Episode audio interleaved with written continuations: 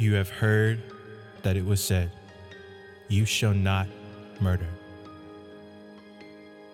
You have heard that it was said, You shall not commit adultery. You have heard that it was said, Do not break your oath. You have heard that it was said, Eye for an eye and tooth for a tooth. You have heard that it was said, Love your neighbor and hate your enemy. But I say,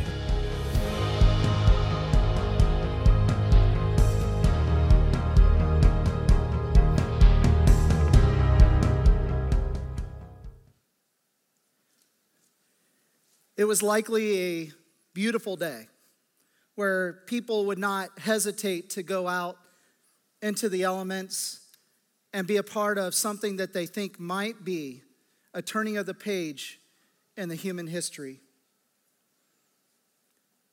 You see, they've been hearing about a teacher, a healer, up in the region of Galilee that was doing amazing things, invoking the name of Yahweh and seeing people be healed. Hearing teaching that would confound even the most bright of people. Masses were beginning to follow. They heard he was coming to Jerusalem. So they rush out of the city because the most recent display of his power was that he had raised a man from the dead. Could this be the Messiah, the one we have long awaited for.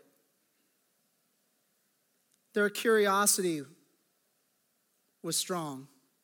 So, again, in number, they come out of the city. And as he crested the hill coming into the city, they gasp because he is riding on a foal, the colt.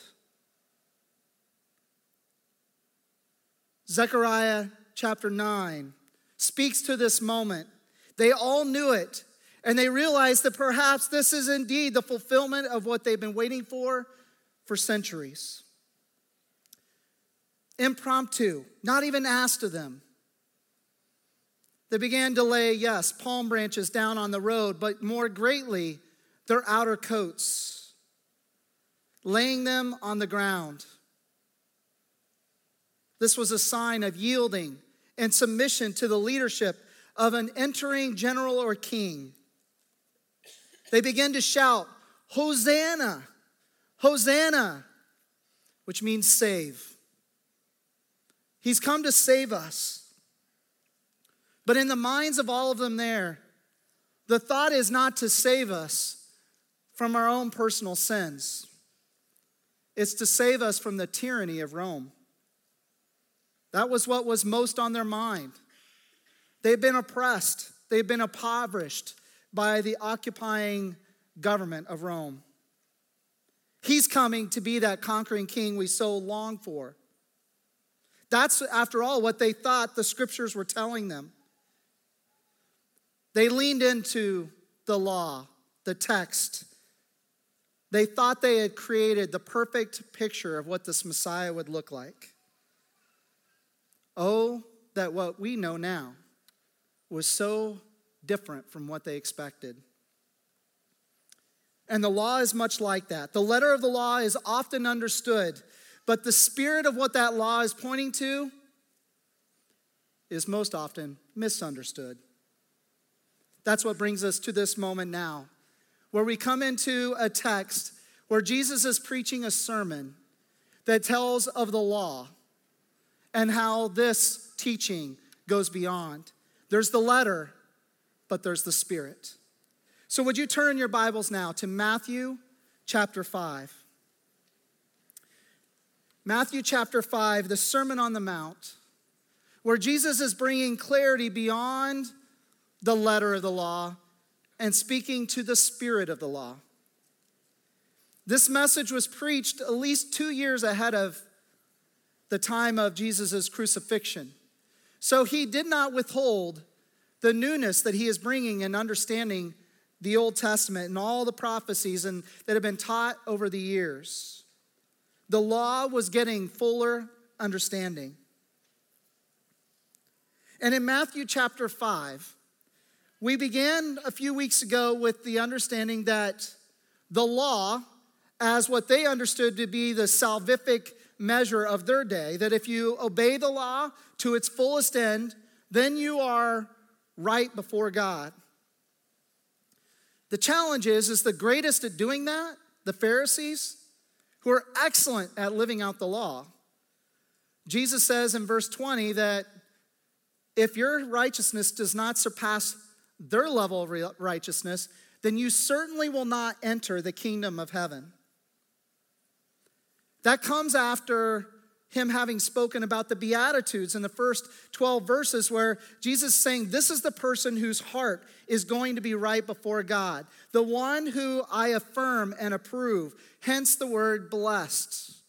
And he begins with, Blessed are the poor in spirit, for theirs is the kingdom of heaven in direct contrast to the Pharisee, who lived out the law to the fullest end and even added laws to make themselves look even better. And Jesus says, their standards not enough. So, Jesus has already got their attention perked. If their level of achieving the law is not enough, then we have no hope. They've just heard the Beatitudes. Yes, they understand that is speaking to something progressively that, that as they come broken before God, He will do a work in them and then be, bring right relatedness, that righteousness between them and God and between them and other people. That, yes, will lead to being merciful and being peacemakers, but also will bring suffering because the world doesn't like it when peacemakers show up because they don't sweep things under the carpet. They take issues head on. This is undoing everything they'd ever been taught. And so it goes into the sermon portions of it that we've dealt with over the last two weeks, where he begins with saying, Here's a law. This is what you know to be the law. But then he says, But I tell you, I'm going to give you more understanding to that law. Because there's the letter of the law, but there is the spirit of the law. We heard first, do not murder. Right in the Ten Commandments. But he tells you that which leads to murder, anger, is what God cares about. It's the source behind the outer action. Then he says, you know, to those who commit adultery, that God's offended about lust because we tend to, it's like, well, I've not committed adultery, but meanwhile, the inside of us is giving over to lust day in and day out. Then it was about marriage and vows. Let your yeses be yeses and your noes noes, and there's no greater vow you'll take on this earth than that of between husband and wife, agreeing before God and man that they vow to one another a lifetime of being together. Jesus lists the law, but then he goes to the heart behind the law. He does the same pattern in these verses, and we're going to be reading verses 38 to 42 in this moment. And we're going to, quite frankly, have our toes stepped on by Jesus today. So I hope you wore steel toed shoes. Verse 38 You have heard that it was said, and here comes the law eye for eye and tooth for tooth. But then Jesus says, But I tell you, do not resist an evil person. If anyone slaps you on the right cheek, turn to them the other cheek as well. And if anyone wants to sue you and take your shirt, hand over your coat as well. If anyone forces you to go one mile, Go with them two miles. Give to the one who asks you, and do not turn away from the one who wants to borrow from you. Matthew 5 38 to 42 speaks to this law about tooth for tooth, eye for eye, tit for tat. It's something that's prevailed throughout the human history of mankind. If somebody does something to you, then equal pay is expected in return. But what if I gave you a phrase that would say this Justice prevails over retaliation? Let me say that again. Justice prevails over retaliation. You see, as we learned in the Beatitudes, the term justice, coming out of the original language of the Greek, also can be interchangeable with the term righteousness, which, when you understand those terms together, it's talking about a right relationship or right relatedness between us and God that also invokes a right relatedness between us and other people. So, justice in its fullest forms is much greater than that of retaliation. And so, in this text, in verses 38 to 42, Jesus is confronting our tendency to leverage the law to feed our vengeful spirit. Do you understand what I mean by that? That Jesus is confronting our tendency that, that says that the law allows me to go this far, so I'm going to go to the fullest extent of the law so that I can feed a vengeful spirit. If the law says that somebody harmed my eye and it allows me to take their eye, I will do it. If somebody harms me and causes a tooth to be removed and the law says I can take one of theirs, I'll do it. But the problem is, where is your heart at in that moment? And that's where God looks. He looks upon the heart. He said that about Moses for God looks upon the heart, whereas man looks upon the outer actions. You see, this law, tooth for tooth, eye for eye, was written to protect two people, both the violator and the victim. Why do I say that? Well, the violator is to be protected that, that there is a deterrent set in place that if somebody does harm to you, that they know there's repercussions and that the law can come in and punish. But it also protects the violator from disproportionate revenge. Because the tendency of humankind is out of anger to take the violation and go beyond. That's why, very specifically, it says in the law, and they would use it principally through many things, not just about teeth and eyes, but it would be used as a principle. If you lost $100 this person, $100 they must return. It was protecting both sides. True justice seeks, though, to maintain all things being right, including the relationship. What you're going to see in this text as we begin to parse it and go through it is that what Jesus is saying is that you know, you got this idea of the law saying you can take for what you've been what you've lost. But he's going to go beyond it and say it's not just about in the end getting the right payment. In the end it's about making sure your heart's in a good place and that, that the place of the other person is also at peace. It's about protecting both the violator and the victim, making sure that they become right with God and that the relationship can be such that there's right relatedness between them. It doesn't mean that they become best of friends, it just means that they both can move forward in peace because things have been made right. You see, laws protect us from the extremes of each of us, but they do not solve the problem of the heart. Brokenness remains. Laws don't protect us from the extremes. Because the extremes of man go beyond.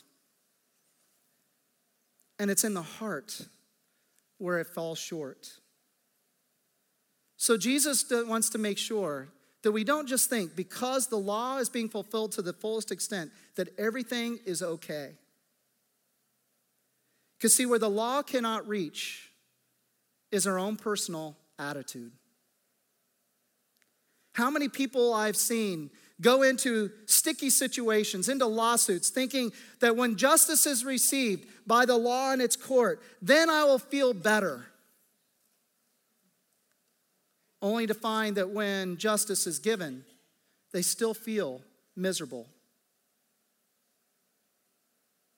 We've seen that in our lifetime. We see it in our own local news when something unjust happens and the courts make their verdict.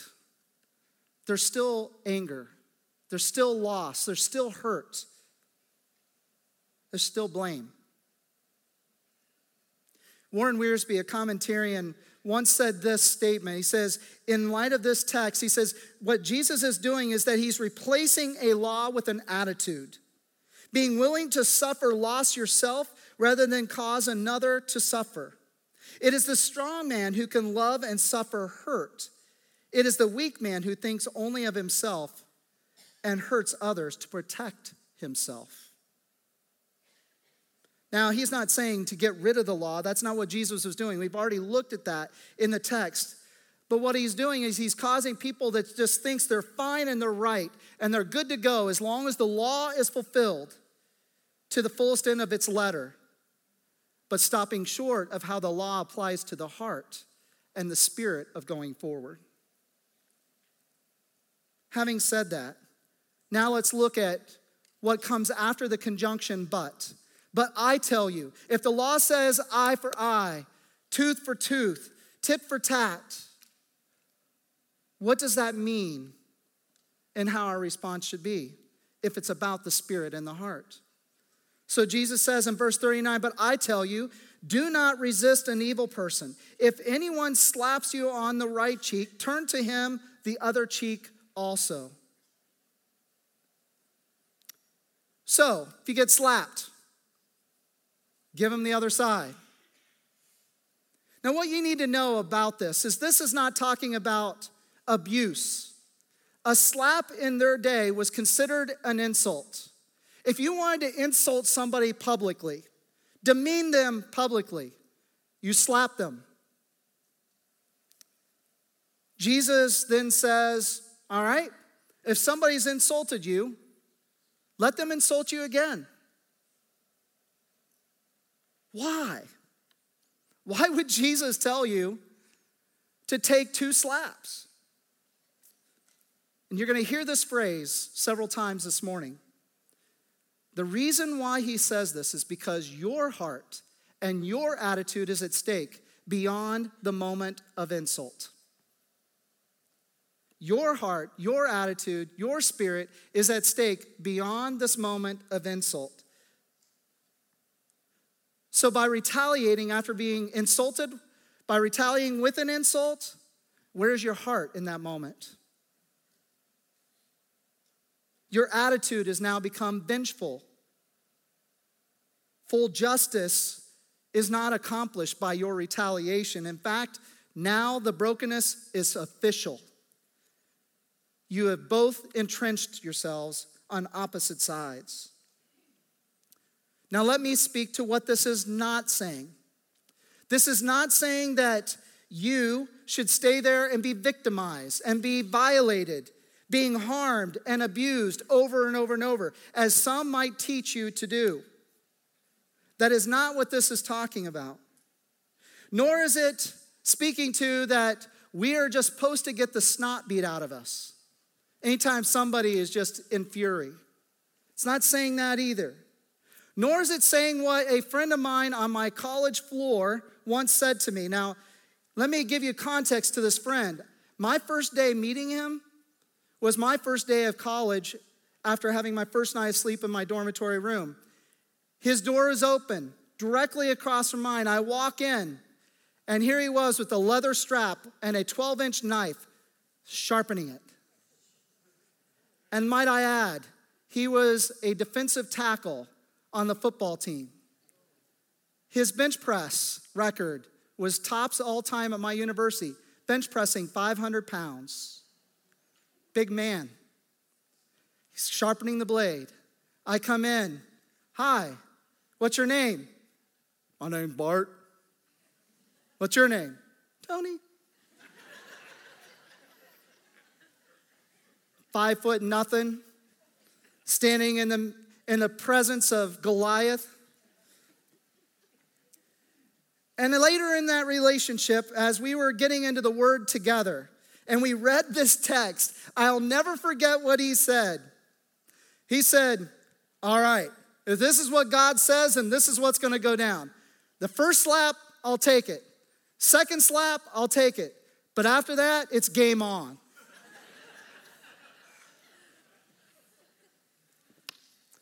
And I'm thinking, I, I wouldn't even slap the first time.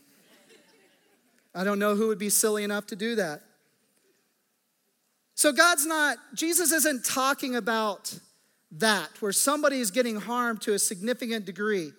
But the reality is, some people have been abused emotionally, physically, relationally, spiritually, even. And how should we respond? What I will say that Jesus is saying, the response isn't retaliation. Because what you're going to find is anger only growing, the harm only intensifying. It will not solve anything. Because Jesus is caring more about your heart and your healing and your spirit than that of getting retribution upon somebody else. Your attitude will only become vengeful if you're trying to find tooth for tooth, eye for eye, insult for insult. Jesus doesn't stop there. Because remember, the law protects both the violated and the violator. And in verse 40, he speaks to one who is the violator. He says, And if anyone wants to sue you and take your shirt, hand over your coat as well. Now, there needs to be some understanding to this to appreciate what Jesus is saying. The law allowed for if you caused harm to somebody, where there was loss involved, they were allowed to sue you by taking your shirt off of you. But they were not allowed to take your coat. In Exodus chapter 22 and Deuteronomy chapter 24, both times it speaks to you can sue somebody up till their shirt being taken off their back, but you can't take their coat. Now, why? Why is that the case? Why was there protection about the coat? Well, first of all, you need to understand that the coat was often the symbol or the signification as to what tribe you're from, what family lineage you're from. So it was a piece of identity, but it was also essential for survival. Because when you're a sojourner in the Middle Eastern parts of the world, at daytime, super hot. At nighttime, super cold. The coat was your blanket. The coat was your bed. The coat was also what could provide shielding from the sun that is very intense there. So to take the coat was to take somebody's means of survival. That's why the law protects. Both violator and violated are protected. The violator can sue up to the point where the shirt can be taken, but they cannot rob the other person of the ability to survive. So, again, why would Jesus say this? If the law says you can take the shirt, why can't Jesus just let it go? Let him take the shirt. Again, the phrase that I've repeated already a couple times because your heart and your spirit are at stake. Your heart and spirit are at stake, and that's what God cares about.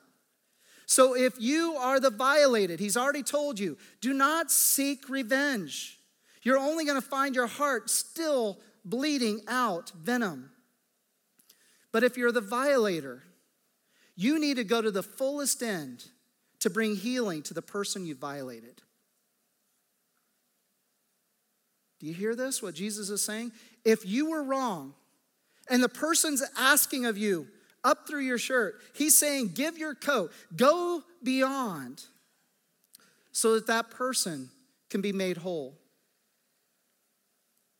And for you as well.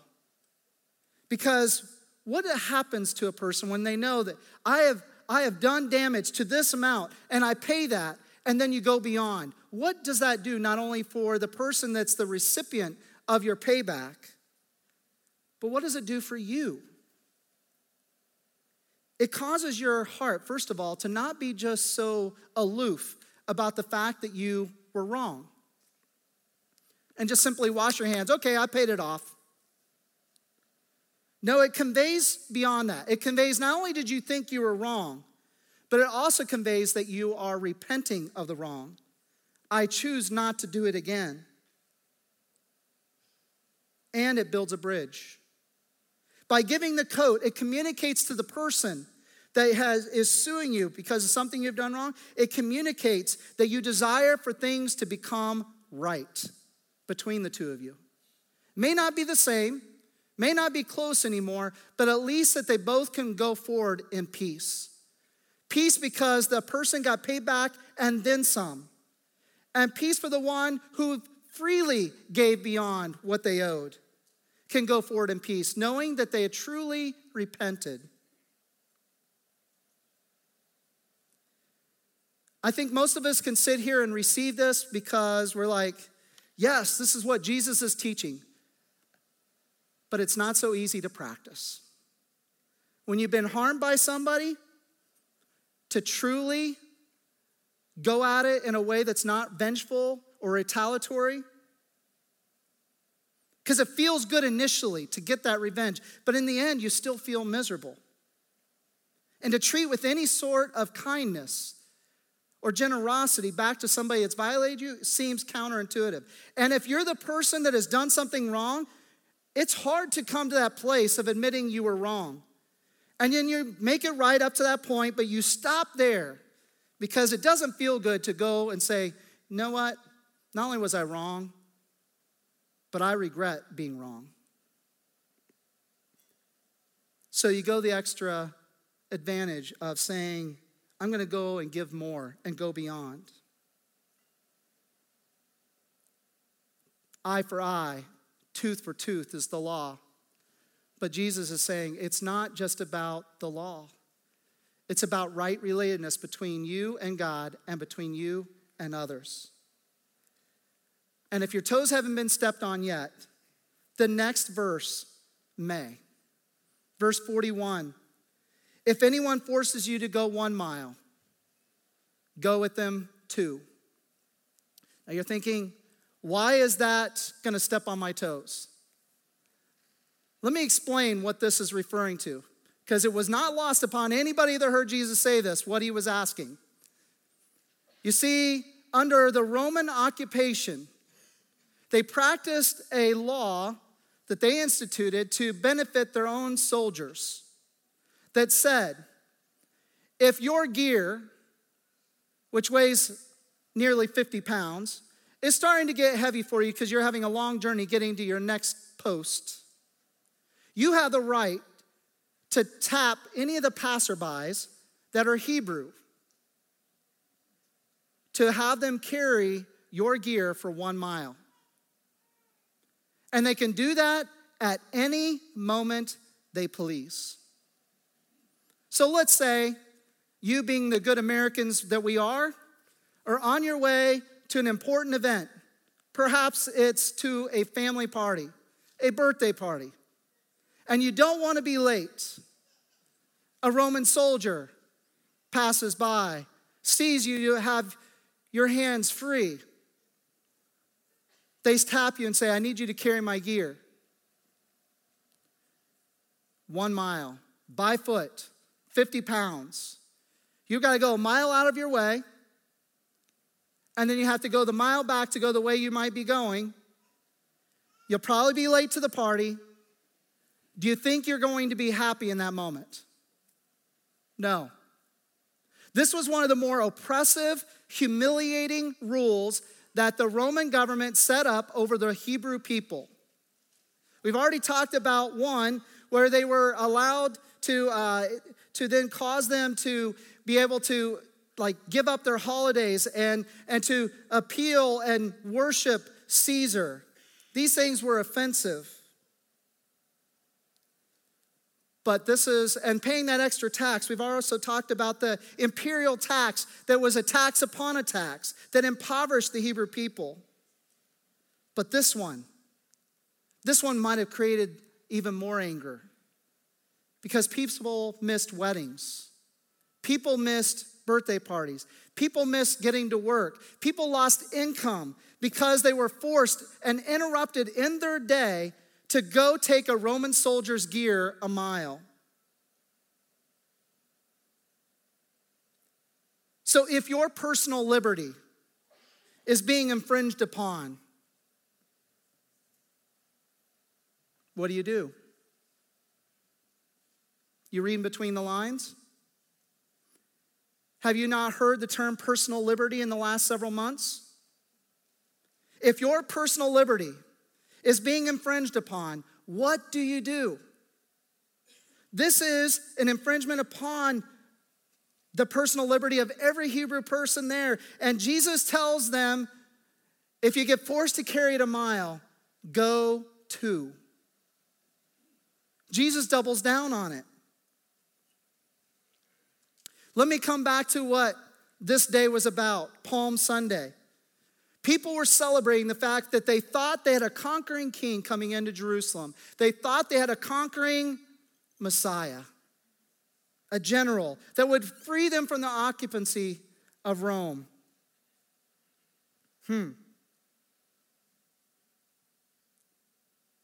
They wanted to see all these rules go away so they could thrive. During the very week after that great triumphal entry into Jerusalem, Jesus was asked, Should we have to pay the imperial tax? This was a test. Are you ready to start the movement, movement of the zealots? It was an unfair, unjust tax that was harming thousands of Hebrews. Here's the test Jesus, what are you going to do? Toss me a coin. Coin's tossed to him. Whose face is on the coin? Caesar's. Give to Caesar what is Caesar's, and give to God what is God's. One commentarian made this comment that this illustration that Jesus puts here in this moment after eye for eye and tooth for tooth, which is a law of retaliation and vengeance. And he says, to the unjust law where personal freedoms are being infringed upon, and Jesus says, go two miles, double it up. Why? As we've been asking after each one, why would Jesus say that? Because your heart and your spirit are at stake. If you let your personal liberties that are being infringed upon consume you, don't get me wrong, if you're feeling like your, your liberties are being infringed upon, of course you're not going to be happy about it. And of course, there's opportunities as a citizen to be able to speak out. But it should not become what consumes you, it should not define you. It should not be what's on the first of your lips and the front of your heart. Your attitude is at stake. And by going the second mile, it does something to you. It's a surrender to God and keeping that which is God's more important than anything that happens to you here on this earth. Your heart and attitude are at stake. And if you choose to operate by what you do not like here on this earth, and you let that be your primary mission, you will become a bitter and angry zealot called Christian. And then that becomes the narrative. By all those who are watching and looking for a place of hope, looking for where hope can be found. And what they find is a bitter and angry people that are more concerned about personal liberties than anything about their personal mission to serve God. Ironically, who was Jesus exchanged for later in that week? Barabbas. Who was Barabbas? A zealot. Jesus exchanged himself for a person who was all about fighting the government. He was a murderer. He was a rebel rouser. And Jesus chose to stay on mission and be about redeeming people, not redeeming a government. Why? Because it's about the heart, it's about the attitude, and it's about the purpose of what God wants to accomplish in my life and in your life. And that is to redeem a people that He'll call His own and invite them into the family. And then Jesus ends with this final statement in verse 42. It's another stepping on the toe, especially on mine, where it says, Give to the one who asks you, and do not turn away from the one who wants to borrow from you. Now, why do you say, Does that step on your toes, Tony? It's because it's very natural. If somebody is gutsy enough to ask me for money and I have relationship with them, it is natural to my mind not to think in terms of generosity, but to think in terms of worthiness. Do you feel me? Is this person worthy of me giving up my resources so that they can survive a better day? Again, why would Jesus say this? Because he cares about your heart and your spirit. And generosity is something that doesn't come easy to a person that's all about their own rights, their own cares. Eye for eye, tooth for tooth, insult for insult. And Jesus says, turn the other cheek. Don't let vengeance play the song of your heart. Make it right if you've wronged somebody and give more than they even asked for. Go the second mile so that your heart doesn't become bitter and angry about the injustices of a government. And let your heart overflow with generosity and not be about worthiness when it comes to helping another person. Because at the end of the day, are any of us worthy of the gift we received from Jesus. So I conclude with this. As one being on mission with Christ, when we have been wronged, it is not about justice for ourselves. It is about leading the relationship towards forgiveness. Matthew Henry said 300 years ago, We may avoid evil and even resist it so as far as necessary for our own security. But we must not render evil for evil, must not bear a grudge nor avenge ourselves, nor seek to get even with those who have, been, who have treated us unkindly. But we must go beyond, go beyond them by forgiving them. You see, it's about leading, not being led in these broken relationships. We get led by Christ and then causes us to lead into reconciliation between all the broken relationships we might have as either being the violator or the violated, or as being the one who's had their freedoms infringed upon, or as one who holds on to what they have, not being generous in heart. God wants to see justice come to you by right relatedness between you and Him and between you and other people. And when we have wronged someone, it is not about paying up, it's about restoring peace to the soul of them and to you. And when your liberties are threatened, protect your heart by going the extra mile of grace, lest you become incapable to serve God's mission here on this earth because bitterness has overcome you.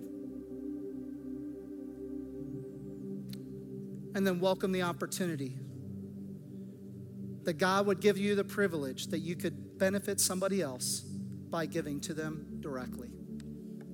Let's pray.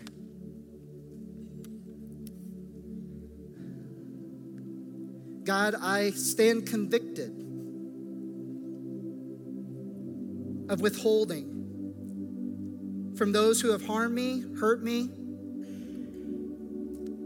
or being jaded enough that when I have harmed somebody, I just simply keep it minimal and not go the extra mile to reconcile.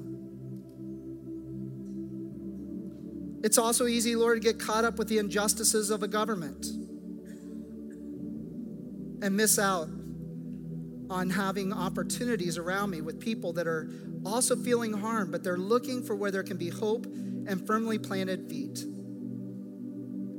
God, may they see a winsome spirit in us. And maybe that's why they would come to ask of us, is because they actually see that there's hope found in us.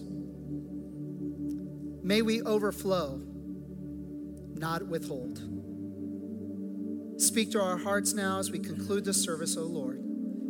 In Jesus' name I pray. Amen. Would you stand, please? Well, I can't imagine what it would have been like to be a Jewish citizen on Palm Sunday shouting, Hosanna, come save us, and days later seeing Jesus hanging on the cross. We've heard this morning is that Jesus' message of justice and salvation is not always going to look the way we think. But his promise, his victory, his word is in his hands. So, church, let's put our trust in his will and his ways as we turn our eyes towards him this morning.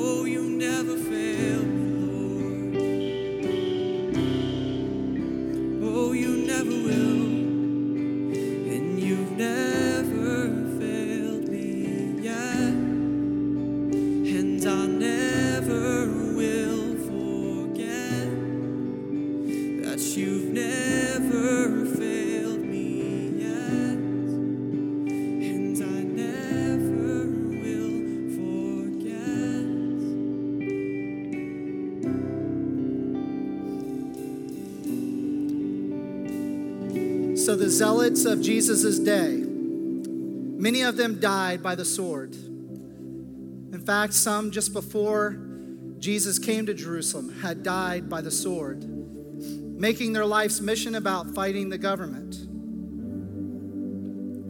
Over time, the zealous movement was crushed. In AD 70, Jerusalem was completely destroyed because of the zealots' misaimed directed. Rome stood stronger than ever. Now a new threat came to Rome. It was the movement of the way, as it was called. The way meaning that Jesus was the one that came, said, I am the way, the truth, and the life. No one can have a relationship or come to the Father except through him. This exclusivity of Jesus' statement was a threat to Caesar, who saw himself as God. And for decades, they tried to eradicate this movement. But the movement did not let the tyranny of that government co opt their message. They stayed on point, being about right relationship between them and God and between their fellow man. Guess who won? Rome fell. And it didn't fall by the sword, it fell by the movement of God, where it ended up penetrating the very heart of Caesar. And the church began to thrive. Oh, it had its warts. Don't get me wrong, Rome's not all clean in this. But the point should be learned. If we trust that God's way is better, we'll see mountains move that we never thought could be broken. If you have broken relationships with other people that you think are irreconcilable, trust what God could do. Make your actions aligned with His. Retaliation and revenge, I confident, will not solve the problem between you and a violator. Or heal that which is just by the letter of the law when you've wronged someone. No, it's going beyond. Letting, trusting that God's standard and his principles he gave today will change lives. If you came into this room today without a relationship with Jesus Christ, we are talking about something that could totally transform your life. Where bitterness and anger dissipate, not increase. Peace, hope, and joy for living increases because we have our eyes fixed on Jesus, the author and perfecter of our faith. We invite you into such a relationship. You can reach out to us here at LAC. I'll be up front here. You could talk to us by email, phone, office at lafc.net, 717 626 5332. We'd be glad to talk with you. You could also pray with someone now. If there's just something on your heart from today's message, we have people in the encounter room that'd be glad to hear from you, pray with you. It's to my left, your right. In the end of the day, God's way is better. Your own rights, you're only going to find yourself, if you're defending them always, you're going to find yourself always slacking. Let God take care of that. And you stay on mission with Him. In the name of Jesus, I pray this over you all. Amen. You are dismissed. I hope I'll see many of you on Maundy, Thursday night.